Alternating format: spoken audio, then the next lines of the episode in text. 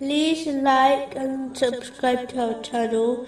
Leave your questions and feedback in the comments section. Enjoy the video.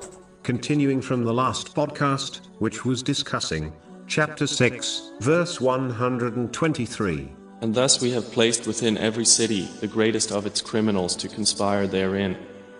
But they conspire not except against themselves, and they perceive it not. It is important to note that if one misguides others, they will not only answer for their own sins, but they will be accredited the sins of the people who acted on their bad advice. This has been warned in a narration found in Sahih Muslim, number 2351. It is therefore a duty on all Muslims to accompany only those who are obedient to Allah, the Exalted, and ensure their dependents, such as their children, do the same.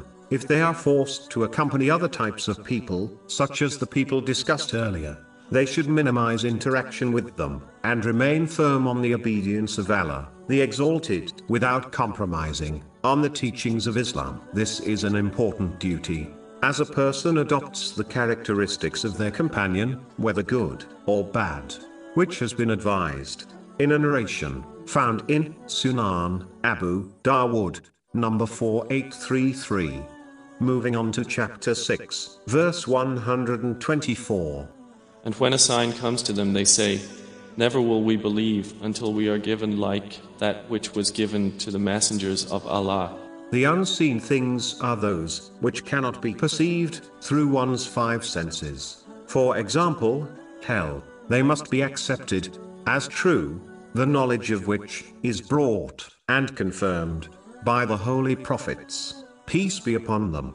The unseen things must stay hidden in this life, otherwise, if they are revealed, then the concept of faith becomes meaningless, as faith is believing in something which is beyond the perception of the five senses. The same way, a Muslim believes in the unseen, such as paradise, without any doubt, even though they have not seen it, they should also firmly believe that everything which occurs in their life, whether it is pleasing to them or not, occurs for a good reason, even if that reason is unseen to them. So, the same way, one firmly believes in these unseen things. They should believe in the wise choices of Allah, the Exalted, which are also unseen. This will inspire them with patience and lead them to an uncountable reward.